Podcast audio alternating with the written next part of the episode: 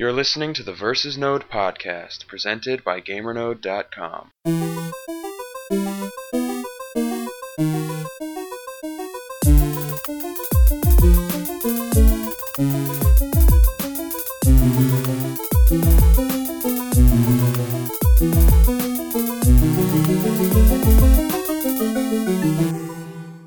Welcome to episode 21 of the Versus Node podcast and our Games of the Year show. And by Games of the Year, you'll have, just have to find out.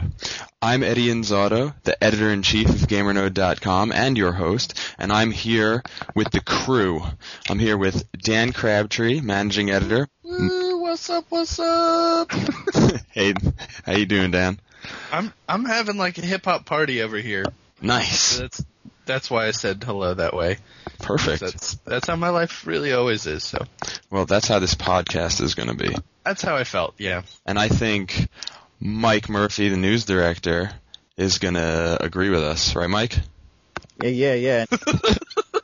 I didn't want it. There's that headache again. Awful rap impressions. And and the last lovely voice that you're hearing is Jason Finelli, associate editor, GamerNode.com. Jason, can you can you um, make this a little bit more highbrow for us? I appreciate your kind words, sir, but I refuse to h- higher the brow. It will stay lowbrow.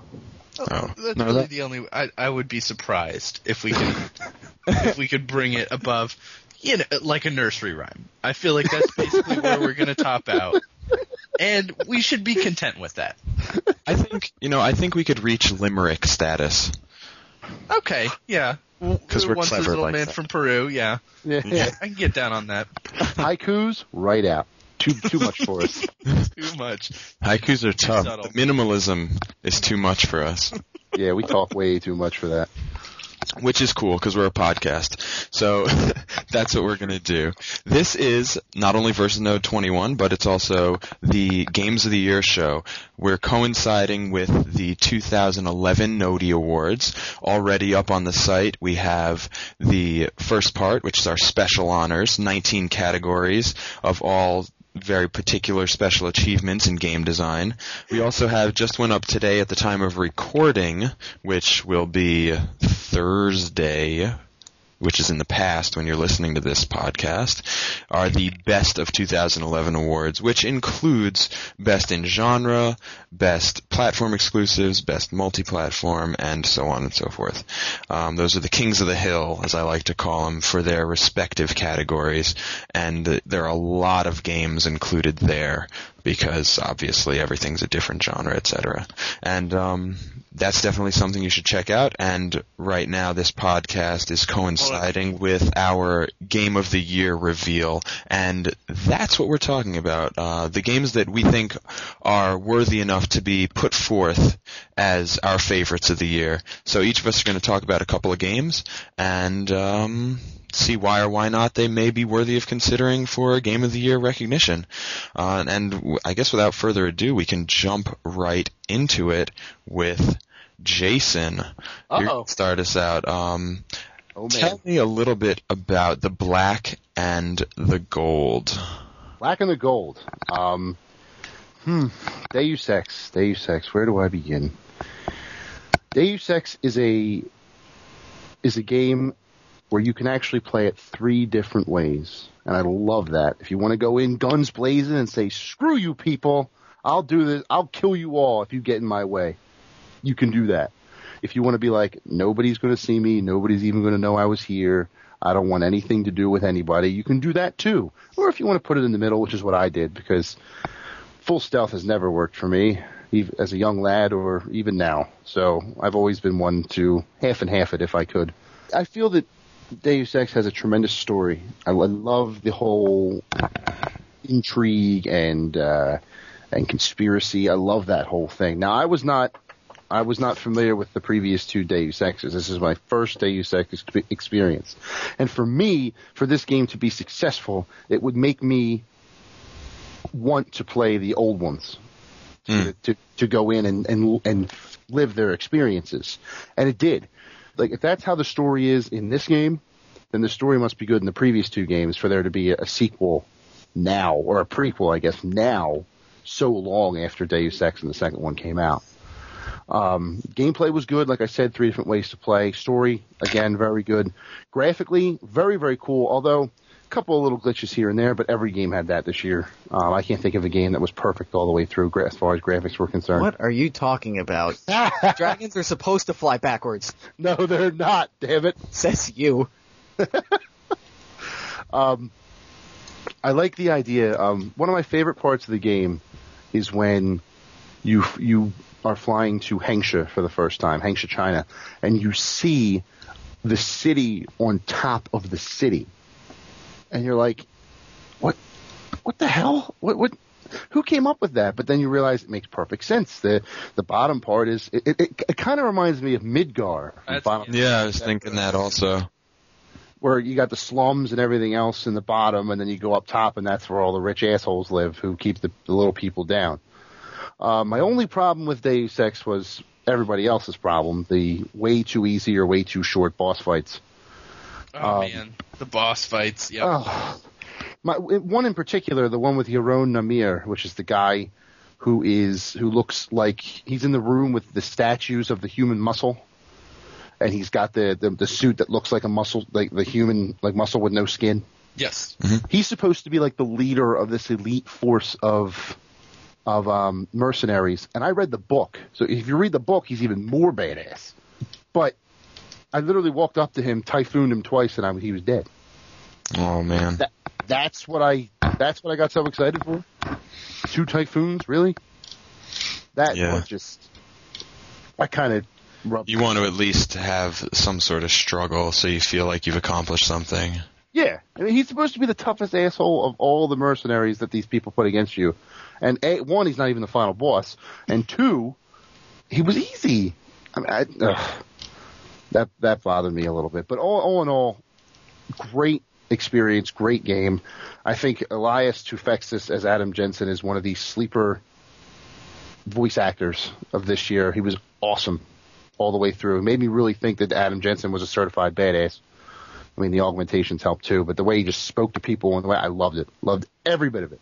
Jay, let me ask you this: as someone who played um, the Metal Gear Solid HD collection, um, one of the comparisons that I didn't hear a lot of between uh, with Deus Ex: Human Revolution was to the Metal Gear Solid series. But when I played it, that's kind of what I that's the vibe I was getting.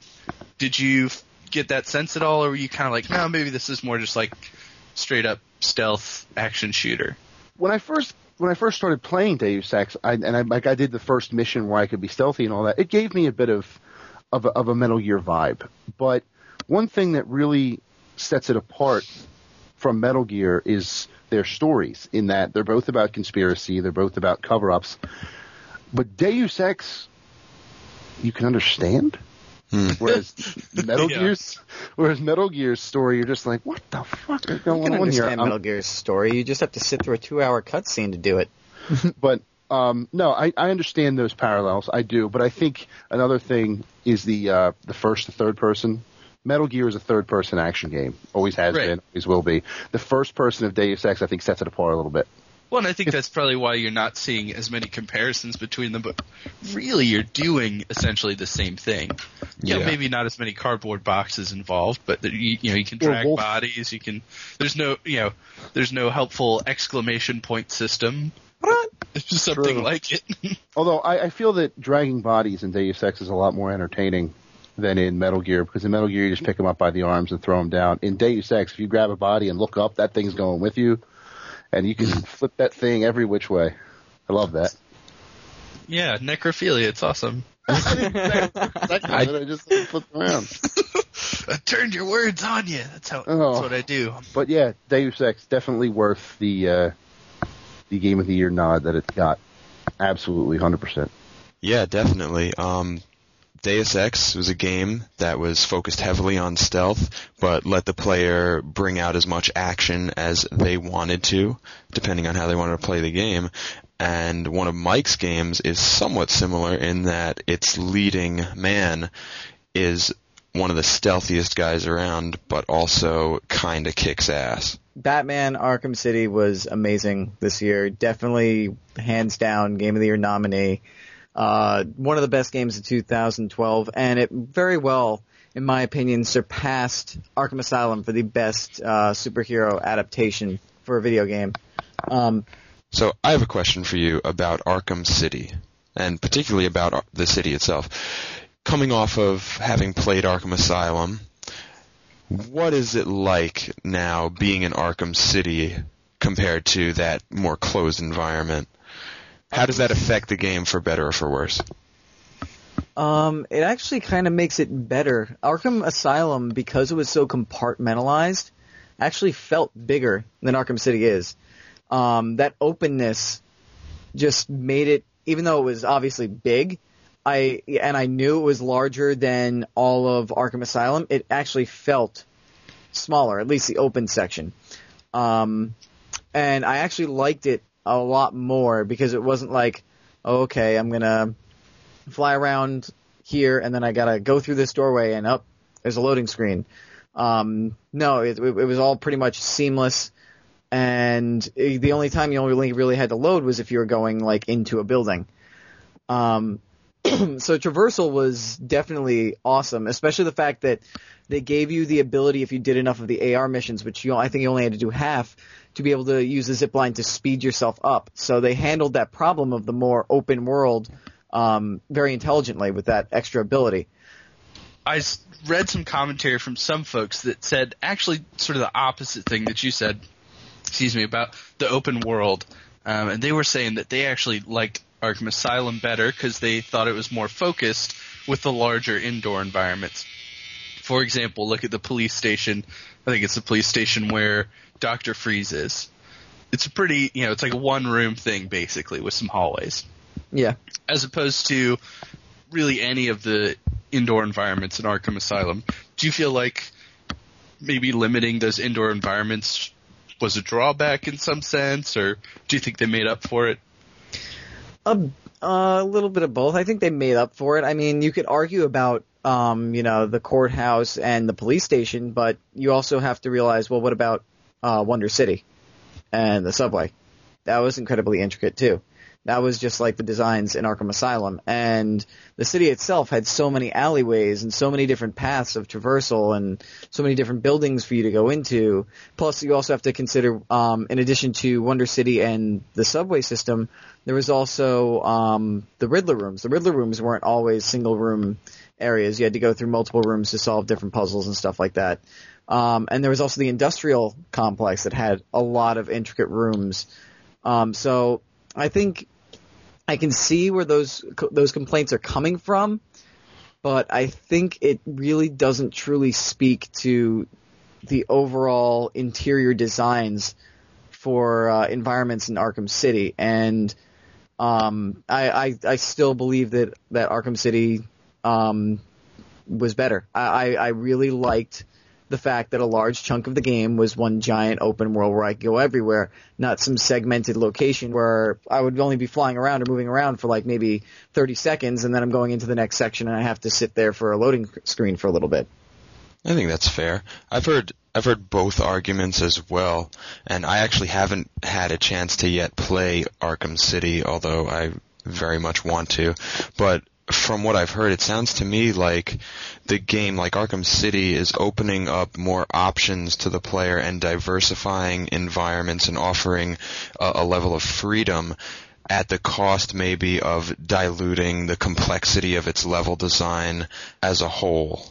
Maybe you have some of these areas that still latch onto some of the, the design that people felt was excellent about Arkham City, and then there are some parts where the open world is very, very appealing, and then maybe there are these in-between parts that don't really exemplify the best characteristics of either end. Is that is that a fair thing to say? Uh, obviously, I haven't played, but it sounds that way. I think I'd that's, a, that's fair. Yeah, I'd agree. I, here's what I think. I think that it was trying to do a little bit too much. I Mhm. think Mhm. I think in doing that, you also have like a ton of really cool stuff to look at. Like Mike was saying, from Vicki Vale to Hush, like huge span, tons of Batman villains. But in that, you lose a lot of that focus for example, when I got to the last boss, Clayface, which I was like, yeah, man, Clayface has always been my favorite Batman villain. I was like, wait, this is the last boss? And then it was Mm. over because the story didn't really make sense to end right there because there wasn't a, that same sort of uh, single-minded trajectory that, Yeah. that Asylum had. It was more like, hey, you know, figure it out on at your pace. Maybe go hang out with Bane for a while. You know, go do some stuff with, um, you know, X other Batman villain, and then you'll come back, and maybe Catwoman's in there for a while, and then you'll come back, and so it was a little bit more segmented and splintered because of that. But it, it, so, which I think has its uh, its benefits and its and its detractors. I I found it a, a bit too distracted to Mm. to be compelling, but I also really liked the fact that there were so many iconic villains in there. So tough to say. Yeah. Yeah, I, like I, I, I jump on that too. I call it disjointed. Like almost like it was trying to do, like you, like you said, it was trying to do too much, too much going on, too much, too many people to keep track of, too many. Uh, I just, I, I would have rather I mean, I don't mind the open world. I, I, open world is great as opposed to Arkham Asylum. I'm okay with that, but I don't know. I kind of wish it would have been like, if if, if there was going to be Clayface, then I'd rather they reveal him halfway through, and then you could focus on Clayface for the rest of the game. You know what I mean? Yeah, yeah, yeah. Yeah, but the the point of the of that was that like it like Clayface wasn't doing it because he was really evil. Like the, I feel like the twist at the end came for good reason. I mean, I can see where people would think that it's kind of a waste of Clayface, but I mean in the in the overarching plot of the Joker just simply wanting to screw with Batman's mind and screw with pretty much everyone's mind so they all think he's fine. I thought it make made perfect sense. Yeah, and I agree. I think that in in what it's trying to do and what they wanted to do, they were successful. I think they could have done a little bit more and been a little bit more successful with a different plot, with with a, a more um, Possibly. I mean, focused. focused. So you know, getting rid of some of those extra guys. Which wouldn't be easy to do, right? If you're a developer and you're approaching something, uh, uh, an uh, intellectual property like Batman, you have so much to draw from, and and a huge fan base too. And so, uh, you know, you you can't leave anything out really, or else you're going to disappoint someone. I mean, Yeah. I remember when Arkham Asylum first came out, and people were like, "Dude, where's Penguin? Where's the man?" Like everyone got really upset about that because they loved Danny DeVito. I guess I don't. yeah. Okay. I think it could do something else and be more successful. Matter of opinion. All right. So a lot of positive in Batman, little bit detracting from it. Let's move on to something else that um, some could say is the same. We're going to move to Dan and uh, one of his favorites of 2011. It actually didn't make it onto our top five, our nominees. One of two, right? One of two that we're going to talk about that isn't on there. Which at sometimes I'm like, yeah, man, I'm the rebel. Like nobody understands me because I like these games. But I mean, this game did really well, right? It sold Sure. a couple million copies. So, Dead Space Two, um, I I feel like I could talk about it for a long time and and it would be kind of useless because it's if you've played Dead Space 1, then you have a really good sense for what Dead Space 2 is. I just happen Yeah, to what- like the series. You know, from Dead Space 1, I really enjoyed I want to say the pacing is part of it. Mhm. I want to say the customization of weapons and the dismemberment gameplay. That's a part of it.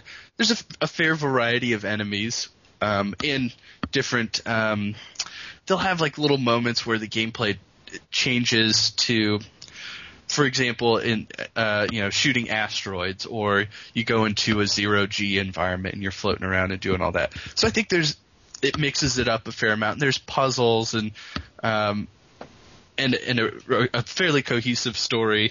Um, I think a lot of people were getting down on Dead Space 2 this uh, because it wasn't, and and I would I would agree with this. It wasn't a survival horror game, really. It was more of like an action game that they threw a bunch of those like oogie boogie closet scares into. You know, like where it's like, hey, this looks like it's a treasure chest that's got golden things in it, and then you open it and there's like five demons that jump out and yell really loud. And I played this with like really awesome headphones too, and so this scares the shit out of you, and you know, you know, really briefly. So there's a lot of that, but there's not any like true horror moments. Like in the first one, diatribe here for a second, where, you're walking into a room and this person is just banging their head against a pipe. I don't know if any of you played the first one and remember this scene, but they're just banging their head against a pipe and you can hear it from like a couple hallways away and so you're creeping around and you, you finally get up to it and you open the door and you see this person doing it and then they just one more time, boom, and it makes this crumpling sound, sort of like a if you pushed in on a bag of potato chips and they just fall to the ground and you're like, "Oh my god, I am horrified." And to me that's like that's horror. Like that's really cool. This game it's more like it's a little bit uncharted-y, right? There's, Yeah. there's some of those segments you're like in a train while it's falling and then you're like shooting out into space and And I think that explosive. I think that those are the best moments of Dead Space 2. I think it has incredible scripted moments with limited interactivity that make it very memorable and very awesome at those times. But I- I- it was no longer surprising, Right. yeah, which I mean, was I- problems for me it's, it's, it's for me. For me, when I, I played a little bit of it, just a little bit of it, um, enough that my blood pressure could take, I guess. Um, but I uh, I found it from the first one because I played a lot of the first one. Um, instead of like you exactly what you said, it wasn't so much horror as in, dear God, this Yeah. is disgusting. It was more of a like ah, like a like a like a jump at you type of horror instead of like a psychological make you really think that this is the worst thing you've ever seen type of horror. And to me, it kind of took away from it. I kind of liked the whole you thing, not so Yes. much the just shock value. If you played it at all, right, you played the beginning, which was um, that segment where the the dude um, gets plugged right from the beginning, turns into a necromorph in front of you. You push him off, and then you run around and you're in a straitjacket. That Yeah. segment to me was like, yes, this is like what we should do for a good portion of the game. Um, and obviously they ended that pretty quickly, but Right. I love that those horror segments where you you're super powerless and you you just have to run and there's nothing else you can do. Hence why I'm a big fan of Amnesia and games like that. But um, yeah, I mean it it didn't continue for very long. So Right. Yeah, I felt very powerful in Dead Space 2. um, I also, I also felt like I was following a lot of a lot of lines, straight lines, just to nowhere. That I had no real worry or, or care about where I was going. I was just trying to continue forward for the like the first part of the game, and I didn't feel like the objective put forth. I, I guess it was just to escape, um, or whatever it was, was even there in my mind. I was just like, okay, moving forward, and there's there was very little gripping my attention. Um, later on, I had I had more tangible objectives in mind. You know, when when I was in this world, and um, I also liked how later in the game we got more of the uh, marker insanity starting to play a, a little bit more of a role. But I, I yeah, I agree that I didn't feel like there was horror there. But it was a good, solid action game for sure. okay, I'll say this and then I say let's move on because there's so much more to talk about. But I think I think what you're tapping into and, and what I really felt was that there's a huge lack of impetus in the game. That there wasn't a ton of incentive, um, and a lot of times you get that from narrative. Other times you get it from gameplay. You know, RPGs. It's like, oh, I want to be the biggest badass in Tamriel or whatever. Dead Space is just like a little bit of everything, and nothing no one thing too concretely so that you are propelled by that. So it's like narrative. You're kind of like, oh yeah, I want to find out like why he's so crazy. Maybe figure out how to stop having all these weird sepia tone visions of my wife, and then, but there's also kind of like a, a Tiedemann thing. And then you're like, well, it'd be cool if I had nice guns. And then you're like, well, I kind of want to find out what's around the next corner. But nothing's like, I have to find out, right?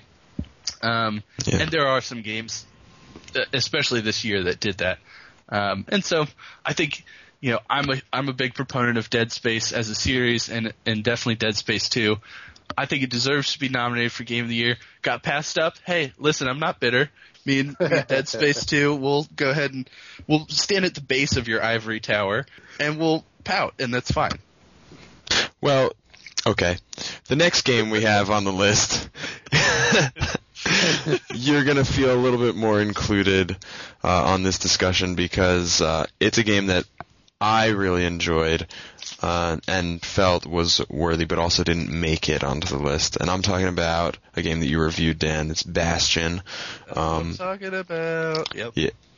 Something about this game, you know, I'm I'm not even entirely sure what it is about Bastion, but as a whole, I just it was the type of game I just wanted to stick with. It, it did have impetus. Like I was compelled to finish this game, be it the narrative by Rucks, my favorite guy of 2011, or just the mysterious fate and history of the Bastion and Caelondia. Um, I was always compelled to keep going, and the gameplay was super simple. It did have some variety in in the weaponry that you could use, and some of the buffs that you could put on yourself, and things that you can put together in the Bastion area. But um, I feel like this is a game where it had something. It had like the X factor, and I don't know if you guys agree, but that's how I felt. I, I'm right there with you with everything as far as the uh, the narrator and the gameplay and everything else. But as far as the specific, like how you play the game, the top down Diablo style gameplay, this to me, I think could fit with the upcoming Diablo three. I don't know about you guys. I don't know what you think about that, but I just, I, I once I played it, I'm like, hmm, I could I could see this in other places. Not only that, but real quick, I think the idea of reactive narration is the coolest thing ever. Yeah. And more games Yeah. should do that. Any game that will tell me that, that where the narrator will react to what I'm doing, that's that's awesome. Gotta stop rolling around. I mean, you immediately just sacrifice that fourth wall the second you do it. So if if you're at all uncomfortable engaging the player at that proximity, you have to keep that up. But I I agree. I think that's I find it just as much an accomplishment the fact that the narration did not get old or boring or Oh yeah, just or weaker as the story went on. It still stayed just as strong, just as fresh, and it and it still was one of the main reasons why you kept yourself immersed in the world. You see, a storyteller is a lot like a landscape. okay. no, I'm behind that. I I like it. I'm in. I've I've spent a lot of time thinking about Bastion, which sounds silly, but I really like it. Um, you know, you know what, Jason? Alone just- before he goes to bed Just at night. crap on my dream. I I have, and here's here's what I think is really exceptional about it, um, and that I didn't realize at first. I think it's the concision, um, and and the idea of delivering a lot in a, a very short amount of time with a, a limited amount of resources because it's you know a, a fairly small downloadable game. For example, take the level where you're first introduced to that bull god. I don't remember the name of it. Hmm and and they start interacting with the idea of religion. And religion is sort of like this crutch but it's also false. But maybe there's something worthwhile to that crutch right? There's that whole argument. But it's packed into a very small segment of that game. And you're also playing while you're getting that information. Like you're you're in the middle of a boss battle and you're also being told like, "Hey, religion's a farce. You should totally think about this thing." And then and so all in like 5 minutes you've gotten this really fantastic complex argument. And I think it does that throughout. Yeah, and then the game builds on the things that it tells you in that way with sort of extensive gameplay systems because then you have the temple with all the idols that then affect gameplay. Yeah. So, I mean, I think, you know, a number of layers all coexisting in the same, you know, three to five minute moment. I think that's really where it triumphs and, and where it's it's such a powerful thing. And I think that's why people react to it so strongly. Is they're like, wait a minute, I didn't know that games could do this because we're kind of used to compartmentalized moments. Right. And then also at the toward the end of the game, I'm not going to spoil anything, but it somehow gets really heavy on the player. Yeah. yeah. like Just real like, briefly. Like you're just carrying everything ever. yeah. And and literally you are if you choose to go one route with the character. It was amazing that a game like that actually had such like a something like that in it. And um, I'd have to say one of my favorite parts of the entire game that really helped hook me was the fact that even these side missions, the challenge missions, brought in immersion by telling you the backstories of all the main characters. So if you really wanted to immerse yourself in the world and learn just who is this kid and like, you know, who is uh, the bo- the the boy that he befriended and then betrayed, what about the mute girl? You got to learn all about that while at the same time doing a challenge mission for like for extra experience Yeah, and yeah. for leveling. Yep. And now, just one last thought. What I think is the the very best part about Bastion is that it was written and directed by a games journalist. Yeah. Yeah. Greg Oh. Savin. Yeah. So from there, We're legit. So who's? I mean, are you guys working on something right now? Is that? it's on the back burner. Yeah, got a project. What are you talking about? So now we've covered the two, the only two games that are not on our nominees for Game of the Year. So let's swing right back into it. Maybe jump, leap, and fly from island to island with it. And uh, Jason, tell us about a classic franchise making a return.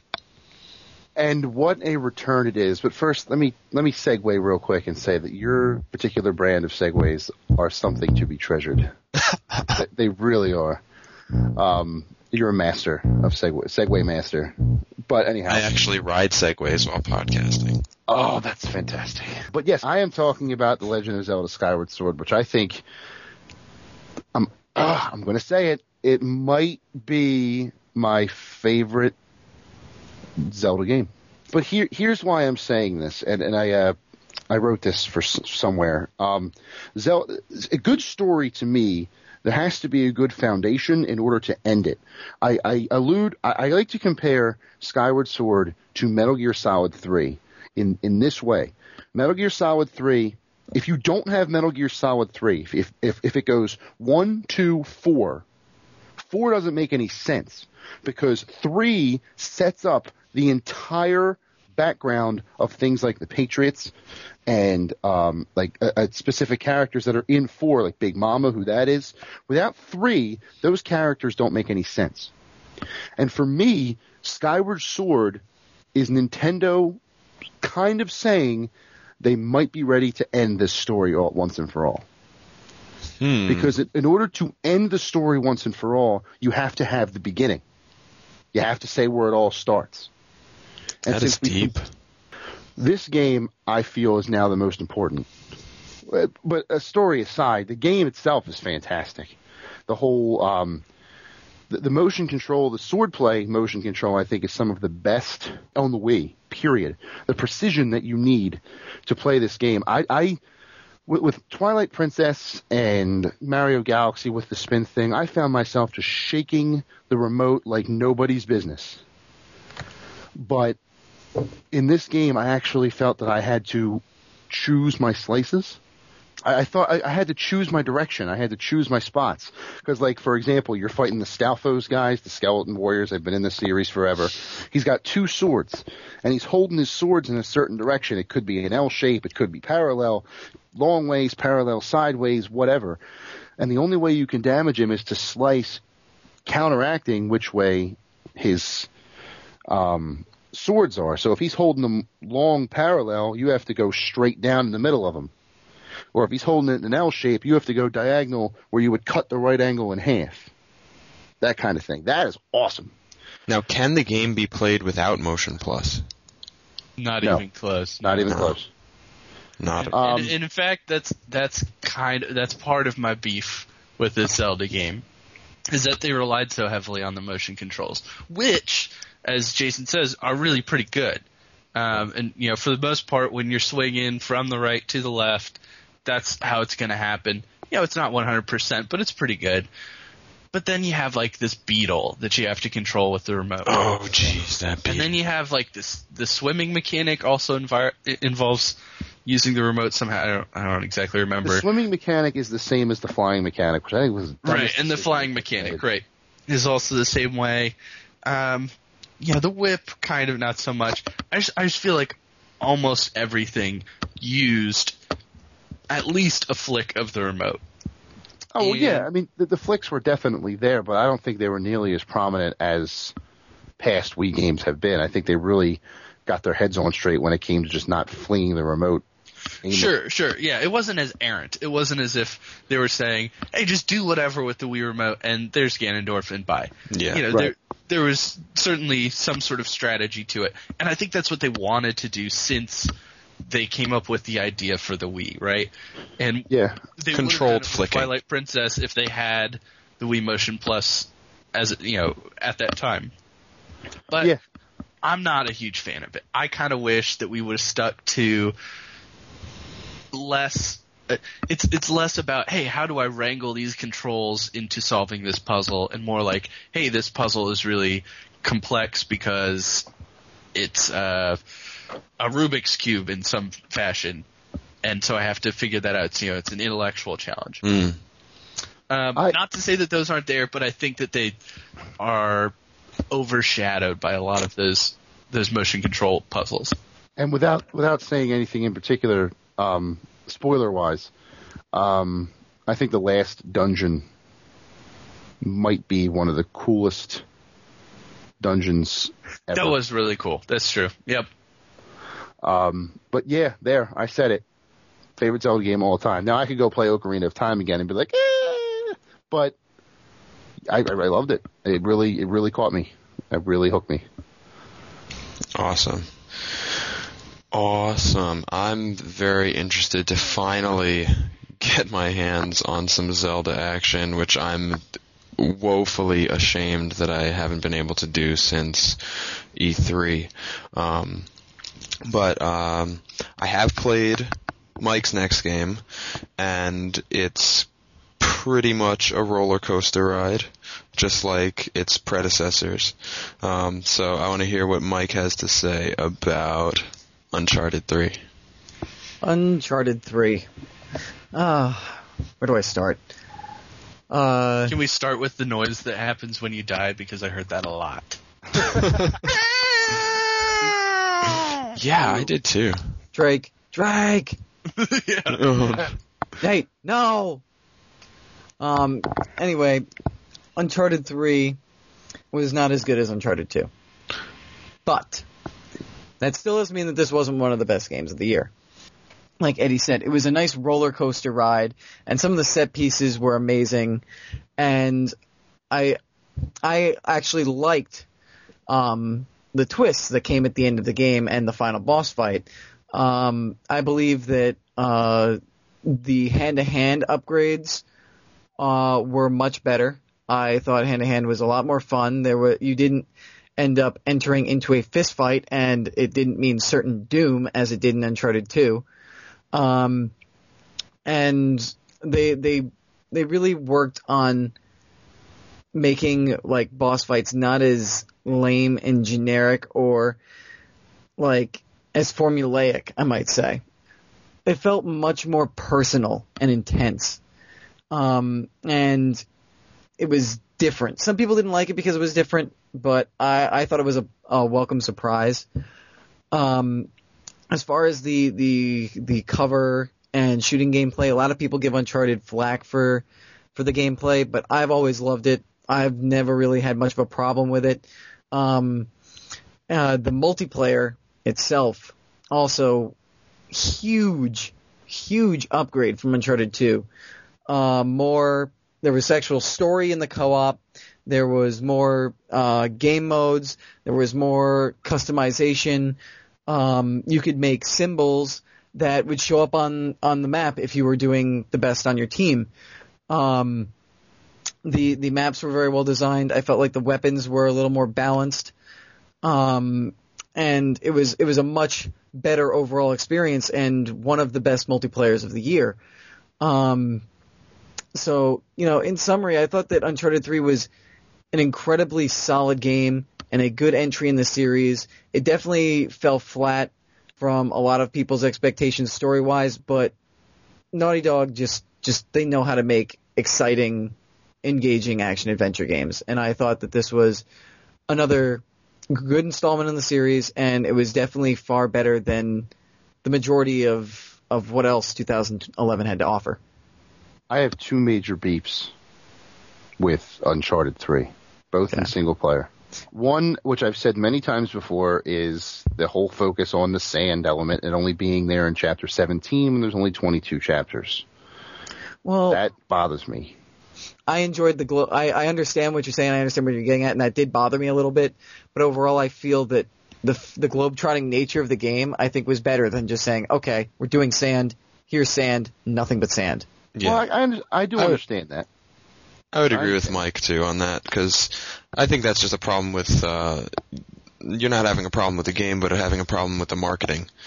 And I think if they never said anything, and then you came across a sand level, a desert level that was awesome, um, well done. then you'd be like, "Wow, look look at how great they did this particular level." You wouldn't be saying like, "Where was this level?" Oh, Where oh it? now Yeah. you know what I mean?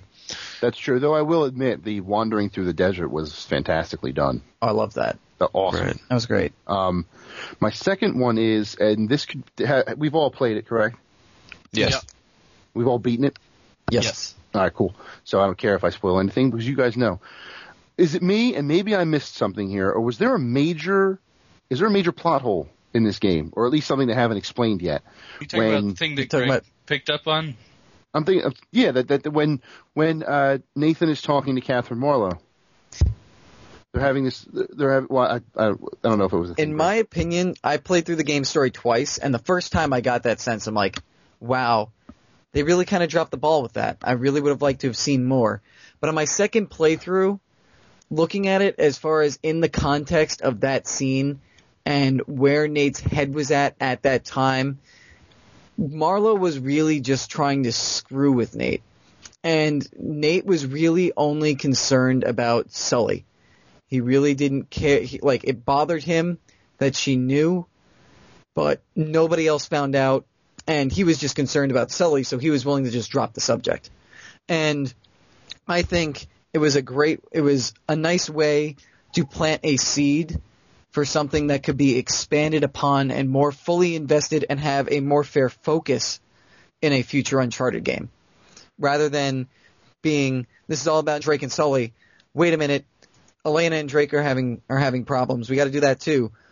Oh crap! Now we got to focus on this too. Instead of they were kind of like, let's just drop this little bit of information, let it go into the players' heads, and then we'll bring it back for later because ultimately we don't have time for it, and there's more important stuff going on personally for Nate than him to worry about the fact that his secret's out.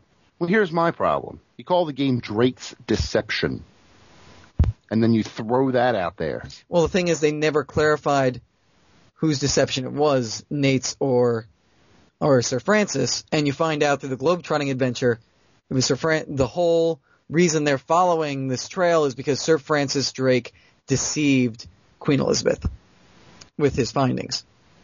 Okay. Well, yeah, I, I understand that, but I, I, I don't know. I kind of wish that was a little more. And yeah, that's probably just going to be the emphasis for f- a future Uncharted game. But I kind of wish that was a little more uh, fleshed out. I was really kind of like, oh, you just kind of tease us with that. That's nice. Yeah, it was definitely a big, big tease, and you're left there like, What? are you What? gonna finish? Are you gonna Yeah, finish, or are you no. just gonna leave me here sitting here?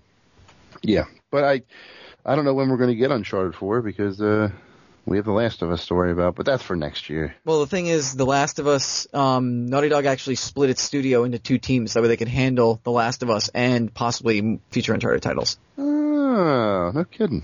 Yep. I like it. I will say one thing that I did love is the fact that for once, one of Nate's former um, associates didn't either betray or be against him. I love Yeah, the true. fact that Cutter that they that they toyed with that in the story. They toyed that you know Cutter was first a bad guy, then it turned out it was a ruse. Then he got deceived. Then you don't know if, if after that fight if if Cutter really trusts Drake and, and Sully. I love how they teased that because they they knew that everybody knew the formula and everybody was going to think what was going to happen, and they were like, you know, what, we're just going to tease you on it and go in this other direction, just to show you guys that we're not rehashing the same old stuff time and time again. Yeah, I, I could see that, and I, th- I thought that the uh, fist fight with Cutter was pretty cool too. Yes, While he's all doped up, And the point of the fight isn't to knock him out, but to just keep him off of you. calm him down a bit. Yeah, I love all of the fist fighting. I thought that was great. It was uh, a, a lot of fun to take part in those those fights with the camera just sort of like twisting around the action while you're still doing what you need to do to play out these scenes that felt like a lot of the other parts of Uncharted, the Uncharted series, very movie-like. So that was really cool. I love how the game just starts off with it too. How you, you're just all of a sudden in this action scene and you're having this really Hollywood style fight. And I just I love what Uncharted does with those sorts of situations. And I guess moving on from there, um, we're going to move from a game that starts off not only with that fight but with a couple of faked deaths to one that begins with a miraculous and pretty unfortunate escape from execution. Um, so, so that is, of course, The Elder Scrolls V, Skyrim. Just an immense, immense world of a game that is instantly impressive and leaves so much for the player to explore, uh, for you to develop your characters and really just find yourself exactly where you want to be while while playing a game like this. I mean, at least to me, it's it's sort of exactly the game that I want. And overall, I think this game is a, a triumph. I used to give Skyrim a ton of praise until I took an arrow in the knee. Oh god damn it! you did. I, I You had to go there. there. I'm sorry. I'm sorry. It's out of my system. It's over. No more. Don't ever say that again. But no, I, I, I, I was going to say it too, probably. Um, my problem with Skyrim, not that there are many, but I kind of feel with, with games of that scale, and most of them are Bethesda games that I can think of off the top of my head, it's almost intimidating. Like when someone tells you, I've played this game for 120 real hours and I have yet to do a single story mission, you're just like, holy crap. There's so much to do. Uh, you you would need. I can't imagine the amount of time I'd have to devote to this thing to be able to wrap to wrap my head around it. Yeah, I've put about like 30 or 40 hours into the game, and I'm I haven't even reached the second city where you have to go on uh, to find the dragons. Like I literally I spent my first 15 hours going to Whiterun and then doing quests in Whiterun, doing the the uh, what's the name of the new fighters guild? The um oh, Youth Fighters God. Guild. Fight Club. Yeah, Fight Club. All right, whatever. Fight Club. Um, but and then I and then I went up the mountain, talked to the um the sages, and I went and I was literally in my 40th hours or whatever. I was wandering to the to the second city, and I kept getting just distracted by all the random happenings of people walking by and doing certain things, and dragons showing up, and just the spontaneity of it just keeps keep keeps distracting me from continuing in the, on in the main story, but in a good way. Yeah, I was going to say, but is that awesome? is my next question. Yeah, it it is awesome because it's like, oh, you're walking around, oh crap, a dragon attacks, and then you're you find like, oh good, I've saved that dragon.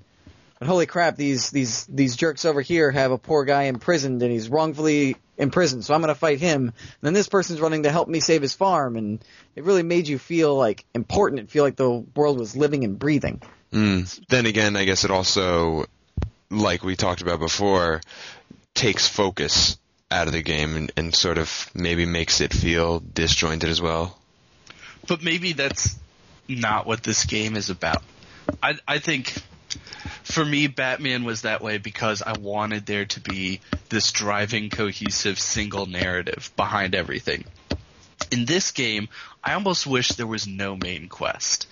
Uh, I almost wish that there was no final boss that that you didn't have to come to sort of this artificial end because like Jason was saying you can play just hundreds of hours without even touching the main story.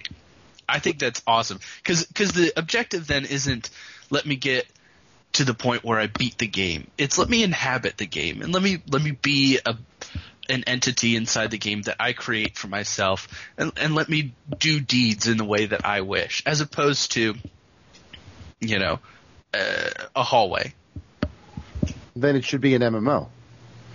Well, I disagree. I think I think that there's that nobody's done it before, but I think that there's totally room for a game to do that and be a single player RPG. I think that a game could develop from a from a situation where there's just no driving force at all from the beginning, and then as you play, your actions create the path that you're meant to follow for the end game. Hmm. Yeah, I, I think that would be a good compromise.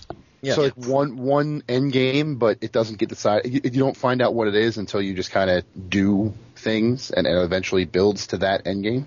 Yeah, yeah, I would I would say something like that would be a good way not only to give you the freedom to explore and that feeling of just being in the world and and doing your own thing, but also remove this suspension of disbelief you sort of have to hold when you realize that you've been living 10 game years without having moved forward with the urgent matters at hand. Uh, See that that's one of the things that rub didn't rub me the wrong way, but I was just annoyed. One time I'm playing, and there this you know I'm messing with a with I'm walking around doing nothing, and this dragon attacks. I'm sorry, I messed with a mammoth, and the mammoth started attacking. me. It was the only it was the only mammoth I've ever seen. The only mammoth I've ever seen that didn't have a giant with it. ah, So I'm like, all right, I'm screwing with this mammoth. So I, I stabbed him a little bit and he came after me. Yeah, whatever. And all of a sudden these guys are coming to help me. I'm like, I'm like, ooh, helpers. That's awesome. So I have these guys are shooting arrows at the mammoth and slicing them and casting spells. I'm like, sweet. Someone must have saw me in my hour of need and came to help me. S- Awesome. So we finally down the mammoth and I go over to the mammoth to see what's there, like if I can pick anything up, like a tusk or meat or whatever. And those fuckers started attacking me. It's like, oh, it's like, oh, we killed them. You're next. And it turns out they were bandits, so I killed them and then I took their stuff. But, but don't, don't help me just to hurt me. It doesn't Actually- make any sense. I actually had a situation very similar to that, and I thought that was it was actually awesome because like it's kind of like you're dealing with the most immediate threat first, which is something that would happen in the real in real life. Because there was one instance where I was going to a like a guard tower for a quest, and I got attacked by by a dragon, and the dragon didn't only start attacking me, but started attacking the guards, and then started attacking a bunch of um like uh, outlaw treasure hunters nearby. So everybody was focused on killing the dragon. The second the dragon was down and everybody was alive, the guards turned around and one hit slaughtered all the treasure hunters, and then Oh, just went jeez. off, went about their business. And I was like, "What the hell? Yay!" Yay! Well, and, I think that's what's so exciting. When you talk to people who have played Skyrim, those are the stories that they tell you are the emergent ones, right? Not the not like, oh man, that one quest at High Hrothgar was so awesome because they told me to go there and I did. It's like Right. it's like I did this thing that I bet you didn't do. I threw ten thousand cheese wheels down the side of the throne of humanity or throne of the world or whatever. That's interesting. Um, these sorts of stories in the past, I think this is this is important actually. These sorts of stories have usually been reserved for multiplayer sessions between friends in in their arenas, but now a game like Skyrim brings that to a single player environment where you can have emergent stories like that that only exist because you're interacting with all of these AI characters who are real enough to almost be like other real people as in, you know, multiplayer would have been in the past. Uh, let me put it this way. Judgment aside, I know two guys that play Skyrim at separate residences and they get on Xbox Live, put on the headsets and just talk to each other and say, dude, I just collected 50 troll skulls and I'm totally storing them in my cupboard. And, you know, and then they, like, and so they're just talking, they're having this dialogue, just telling each other what they're doing. And, and of course they're not saying, oh, I'm doing that one mission where you do, you know, they're saying, no, this is like this incredible thing that I discovered because, like Eddie was saying, the AI is alive enough and because the world is so well built. And I think that's really where a game like Skyrim thrives. I would even love to see them push it further, like I was saying, and, and just get rid of or find some sort of compromise of uh, not having it be so oriented towards the main quest, even though it's obviously not entirely. I think that kind of environment, that kind of world, and what Bethesda has built in Skyrim uh, has really spoken to just the evolution of games in general, and just how far coding and AI and building a world has has come in in these these what 25 years since since the the NES came out? And even before that with the Intellivision and all and the Atari 2600 it really speaks about how this medium that was originally just two sticks, two white sticks going up and down, bouncing a ball back and forth, how, how far that's come to to this, to Skyrim. Yeah, it's pretty amazing. And I mean, we can go that route and put ourselves in giant, expansive worlds with what seem like no end to the emergent stories we can tell. Or we can put ourselves in a series of boxes, room to room, playing with a single mechanic throughout the game. And I think Dan's going to talk about that. Okay, so Catherine isn't the best game, right? no, I'm kidding. Oh, no, that's that's true. awesome. I actually didn't play Catherine, so I really can't speak Ah, to you're it. But missing out. that's what I hear. That's what they tell me. Um, no, we're talking about Portal 2, which Which is also good. which is on pretty much everyone's game of the year list this year. Um, they took something that was really awesome, succinct, in the same way that Bastion was, um, really inventive, and they expanded on it. And I think everyone's worry at first was like, well, they're just going to do like Portal but longer, right? Um, but they did a lot else with it. And I think probably my favorite thing about it, just jumping ahead, is the co-op. I don't know if how many of y'all played the co-op, but I did that, and then I did the the free DLC with it, and it man, it is a lot of fun. It is an incredible like. Especially because they set up the tools so well, the communication tools between the co-op partners, such that you really don't have to be talking to them on a headset or you know be in the same room as them in order to communicate well. You can point at something and say, "Hey, open this door." Um, I'll also say this for the single player campaign. When the game first came out, I started playing it at 10 p.m. and I finished playing it at 10 a.m. Um, I mean, I might have been drinking the whole time. Who knows? It's it's really up for debate. But the point is that I finished it in the one night. I totally didn't intend to either. It just happened because I was so entrenched in it. Big part of that is the voice acting, and I know um, I know you guys would love to talk about that. So I'll, I'll cede the floor to anyone who wants to talk about Stephen Merchant or my favorite. I love me some J.K. Simmons. Oh yeah, All about that guy. But yeah, Oh yeah, the, easily some of the best voice voice work this year. It's know, many people's list is the best voice acting of this entire year without a vocal main character. Valve just seems to be the master of the silent protagonist. Yeah, I mean they, they they their focus on everything around you as opposed to the person you're playing as is is mastery, absolute mastery. Um, I I have a special place in my heart for Wheatley. I mean, he turns out to be a bit of a jerk, but but I I don't think there's been any better use of ad lib in video games than Wheatley. Stephen Merchant is a genius. I don't think they told him to make Wheatley so nervous, like a nervous, uh, having to explain himself way with way more words than he ever had to, type of character. But we he, Merchant just ran with it, and everything he says is brilliant. I don't think I've laughed any more in that game than when Wheatley was talking to me. Yeah. Everything he said was gold. Even during the final Agreed. boss fight. Even during the final boss fight, when he's like, when he's like, no, well, don't do that, don't do that, you don't have to do that. And then she's like, push the button, push the button. He's like, no, don't push it, it's fine. And then you go over to it, and he's like, booby trap the stalemate button. My personal favorite part was uh was oh no, this is the part where he kills you. Yes, yes, this quite is. This is this is the part where you die, where I, where I go and kill you.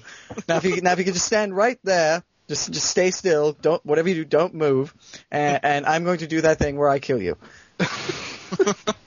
I think that you have a potato on your main weapon for half the game, not half the game, but for a good portion of the game. It's, that says something. That says that that developer has balls, right? I'm willing Yeah. to put a spud in, like, to have a potato take up, what, what do we want to say, a tenth of your screen for like, Two thirds. for like a good third of the game. okay. Um, I think also, so Portal was all about the invention, right? And everyone, and everyone's like, "Wow, I've never seen this technology before." You know, this kind of gameplay, and we knew that was coming in this one. So the only way it was going to thrive was on those um, those moments of realization when you finally figure out one of those puzzles, and you're just like, "Oh my god, that's incredible." For example, if you've played the co-op, there's one puzzle where um, I think it's sort of towards the end where you're it's a big room and it's got a couple of launchers and you're trying to figure out how do I get to this one thing in the middle and eventually you realize that both of the characters have to launch themselves simultaneously to hit in midair and then land on um, a platform below which is um, you know very much not apparent. And when you finally realize that and you're playing with someone co-op online, both of you are just like, "Oh my god, are you kidding me? We had to do that." And that's you know that kind of um, pushing the player to you know challenging the player to to come up with that creative answer and and leading them to do that in certain subtle ways. I think is really where Portal Two, um, at least in a gameplay sense, succeeds. It was it was really great. I had like the this one moment where where you first used the white gel. That took me an hour and a half, two hours. I painted the whole room white until I realized that I had to go up these two pillars. I had this, oh my god, Eureka, you are a moron idiot, uh, moment. But the one, on the flip side of that, as brilliant as that was, it shows one of the big flaws, and probably one of the only flaws with Portal 2, the fact that once you figure out those puzzles, it, it's easy. Like the replayability, unless you really want to hear Stephen Merchant ramble or J.K. Simmons rant about lemons, you're it, it doesn't have much replayability. For me, I I was one of the guys who was wondering how they were going to change Portal 2. How they were how, how they were going to change a 3-hour game to make it interesting for 10 plus hours. Yes, you have your voices, yes, you have your your um your backstory, which is really cool, the backstory, especially GLaDOS's backstory. I thought that was fantastic. But for me, the addition of all the gels was brilliant. The gel that speeds you up, the gel that makes you slower, the gel that I, I was like, uh, how, the gel, it's brilliant. Just paste it all over the goddamn place and do what you want with it. That oh man, I I, remember the first time I, I found the bouncy gel. I don't remember what color it was. I want to say the blue. Blue. Right. I just I forgot about the puzzle for a second, and I just went over to a place that had a low ceiling, and I put some blue on the floor, and I put some blue on the ceiling, I just kind of bounced for a while. Well, it's Kind like of- in the first portal when you just made the portal on the ceiling and the floor, and you Yeah, just did that for exactly. a while. Yeah. bounced for a bit. I did the same kind of like experimentation type thing. Um, I also really enjoy. This is a minor thing for the achievement guys. I loved some of the achievements in this game. Like there's one where Wheatley tells you to come over and push the button, Yes. and if you don't do it for a good 15, 20 seconds, eventually you'll get a blip that says achievement unlocked. I think it's 15 points. You made your point. They have a similar thing in Half Life 2, if you remember the beginning with the can, and and if you don't put the throw the can away. So obviously, they you know Valve is a fan of rebellion, right? Yeah. yes. But yeah, I mean, I I can't say enough about Portal 2. I thought it was awesome. You know, after this discussion, I've been thinking of a really fun game idea, and you have to hear me out on this. Um, it's actually I'm not going to describe. it, I'm just going to say what it is, and you'll let let your minds wander however you want. So, Portal Two meets an open world Mirror's Edge. Oh, my headache is Huh. back. Yeah, I just got one too. Okay. For the That, you, brain. you are asking for an epileptic catastrophe. I hope he's asking for Half Life Three. Fingers crossed, right? Cool. Yeah. Hide the portal gun. That was in hand. code for it. so I guess that's it, actually. Those are the eight games that we were planning to talk about. So that just about wraps it up. The only thing we have left to do is tell you what our game of the year was. I want to go around the table here, this virtual table, and ask you guys what you think the game of the year should be after our discussion and after, you know, having lived through this year in gaming. I want to start with Mike. What do you think the game of the year should be? Game of the year was this year was probably one of the hardest decisions for me to make on game of the year. Almost as hard, um, almost as hard, if not harder, than in 2009 when I was trying to decide between Uncharted 2 and Assassin's Creed 2. I eventually sided with Skyrim, Mm. but I honestly believe that I could make, or anybody could make, just as good an argument for Portal 2. Mhm. If I think if there was ever a year where like where I would be okay with two games sharing the same award, I would give co game of the year to Portal 2 and Skyrim. It's crazy too because Nice. there's such apples and oranges, right? yeah, Yeah, Yeah. Absolutely. they're such different games, but they do their styles so well. what do you think, Jason? I am probably the lone dissenter. Listen, That's Marvel okay. vs. Capcom 3 is not even on the list. That's not even my fighting game of the year, sir, so it's certainly not my game of the year. For me, a game is based on three main tenets story, gameplay, and graphics, in that order. And because of that, my game of the year is Deus Ex. Deus Ex. And the reason I go back to it is they both have excellent gameplay, they both have excellent graphics. But to me, story is a is the deciding factor. Because Deus Ex has a great story, aside from the boss battles, a great story with great endings, uh, multiple endings, everything you could possibly ask for in a story. Where Skyrim probably has a good main quest too, but we just talked a good ten minutes about how it's irrelevant. And how it really doesn't even need to be there in order to enjoy the game. And for me, it, it in order to be, and being a big story guy, this is just my personal opinion. I, I'm okay with Skyrim winning Game of the Year. It absolutely should. It has it has every reason to. It's a great game. But for me, story is one of the biggest things in a game. I need to be engaged not only in the world that I'm in, but in the plot that I am playing. And I just think Deus Ex did a better job. That's really a, that's a fair valid point. argument.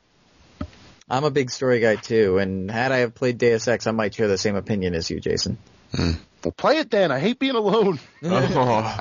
Well, we're gonna skip Dan because Dead Space 2 is not on our list. So thanks and good night. No, I'm kidding. so Dan, where do you stand? you know what? I'd I'd probably say Bastion. I think you know, I it, but for me it's also between that and Skyrim. But again, it's just that concision. Um, Right. The what they were able to do with five hours of my time versus what Skyrim has done with you know thirty odd hours or whatever. So I'm giving it to Bastion. Nice. Hmm. All good choices for sure.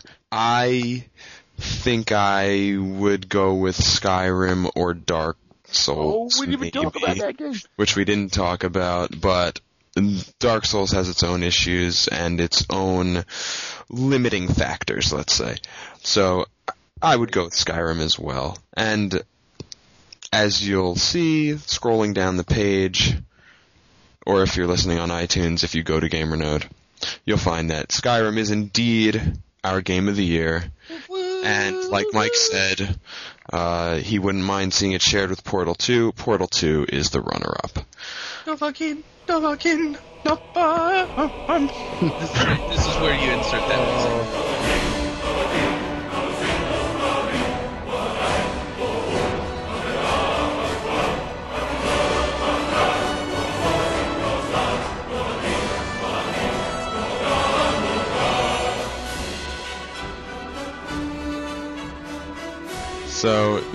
That's a wrap for 2011.